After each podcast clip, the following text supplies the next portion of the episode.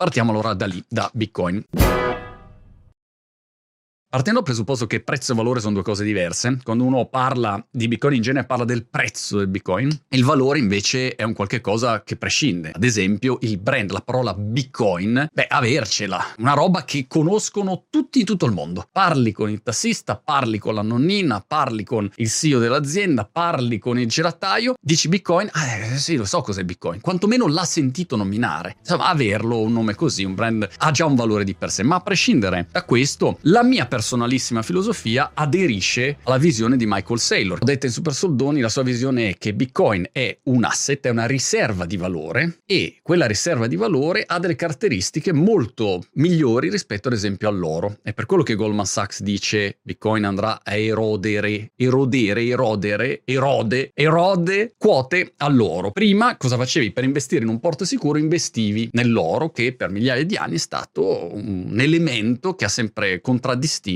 la possibilità di avere un investimento sicuro perché comunque l'oro è lì, c'è un lingotto e via così. Dall'altro lato, Michael Saylor dice no, guardate, l'oro 2.0, l'oro digitale è Bitcoin, che è scarso, c'è 21 milioni di ori bitcoinosi e quindi è diverso rispetto all'oro che invece ne puoi produrre di più e ha una serie di caratteristiche che puoi spostare velocemente, che è sicuro, molto più sicuro, come dimostrato in questi 10-11 anni, bla bla bla. Questa è la visione. Allora è un asset che una riserva di valore, non è una criptovaluta come spesso viene descritto sui media o come alcuni lo identificano, no, è una riserva di valore. Per me quella è la visione giusta, è una proprietà. Se io investo in quella proprietà ho la possibilità di vedere una proprietà che ha un valore crescente negli anni, perché? Perché c'è un numero limitato e ci sarà un'adozione sempre maggiore. Quando tu hai 21 milioni di oggetti e poi arrivano 8 miliardi di persone, eh, chiaramente il valore complessivo e il prezzo vanno a crescere. Oggetti oggettivamente Bitcoin è una roba incredibile, non ha un amministratore delegato, non ha un direttore marketing, non ha la campagna di comunicazione dietro con l'agenzia che dice adesso studiamo, no, è ugualmente tutti che parlano Bitcoin. Sono andato in Italia e un tassista mi parlava del suo investimento in cripto, diceva Bitcoin, Bitcoin. Incredibile come si sia creato questo brand. Il brand ha un valore perché significa che se anche tu lo azzeri, ma mi dai il brand, dici Bitcoin, c'è solo la parola. E beh, io con quella parola vado lontano, è come dire c'ho la parola Coca Coca-Cola. Non c'è più, ti azzero, la produzione non esiste più. O tu estirpi quel concetto dalla mente del consumatore, se no, una volta che io associo Bitcoin o Coca-Cola, poi a quel punto quello è il valore del brand, è il motivo per cui le aziende spendono miliardi. Bitcoin l'ha costruito così, eh, globalmente, un brand clamoroso. Noi abbiamo tanti soggetti che stanno arrivando. PayPal ha detto, ma perché devo lasciare transazioni in questo mondo ad altri? Me le tengo io e piglio la mia fee perché io guadagno sulle transazioni poi non me ne frega niente che le valute vadano su, vadano giù, tanto io guadagno uguale. E ok, qualunque sia la motivazione, però è un soggetto che prima non c'era e oggi c'è. E gli Square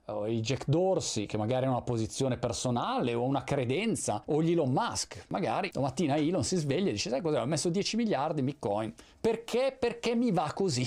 Non lo so perché. Poi abbiamo gente tipo Coinbase che adesso si quota. Che cosa faranno gli altri? Stanno fermi? Tutte le banche del pianeta stanno fermi? Lasciano che questo mercato venga preso, no, da un unico soggetto? Ma no, cioè oggettivamente ci sarà un qualche tipo di movimento. Il motivo per cui sono così furiosamente inferocito è che è una partita veramente storica questa per le persone normali in generale, che sono sempre state tagliate fuori, no? Da tutti i meccanismi della finanza, dalle grandi possibilità di avere crescite nei propri investimenti e quindi la logica è sempre stata ecco risparmia, tieni i soldi in banca che tanto non ti danno niente, più li tieni in banca e meno soldi avrai con l'inflazione galoppante, figurati, i tuoi soldi spariscono, no? vengono erosi in continuazione. Invece oggi è una scommessa veramente epocale e una partita si gioca adesso. Porca di quella palettaccia, questo è il momento storico ed è il momento storico per parlarne bene di questi argomenti, per capirli parli. Io vorrei che tutti i media tradizionali che informano il grande pubblico parlassero in un modo sensato, con senso critico, facendo capire quali sono i rischi, quali sono i problemi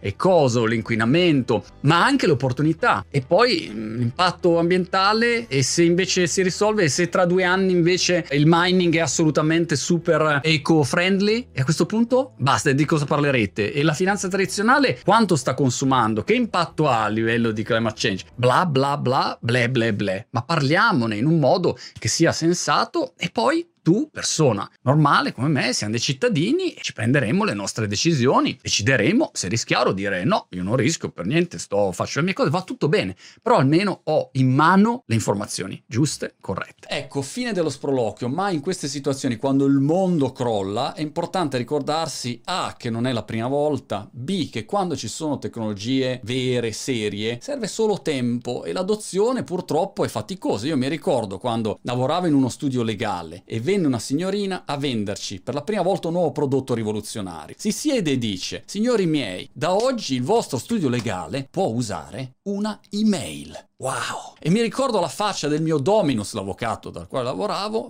pace all'anima sua, che disse con fare beffardo: Signorina mia, noi non abbiamo bisogno dell'email, abbiamo già il fax. E la cosa peggiore è che io stesso gli davo ragione. Da bravo yes man del, del Dominus, è vero Dominus? Sì, signor comandante. Ci dà anche il fax, funziona molto meglio. Abbiamo anche la ricevuta di riscontro. Vai, vai, vai, a paderat, tu e la mail. La tecnologia richiede tempo. Bitcoin stravincerà. Questo mondo stravincerà. È solo un fatto di tempo, ci vuole pazienza e spesso, sai cos'è? Facciamo l'errore della frasetta del famoso saggio Yoda Bagongo che dice Never mistake a clear view for a short distance. Non farti mai ingannare dal fatto che vedi chiaramente il tuo obiettivo finale quando stai andando in macchina, ad esempio, vedi chiaramente dove devi arrivare, ma non devi pensare che quello sia vicino e spesso confondiamo il fatto di sapere chiaramente cosa succederà col fatto che sia più vicino di quanto non lo sia. Serve solo tempo, ma alla fine si stravince.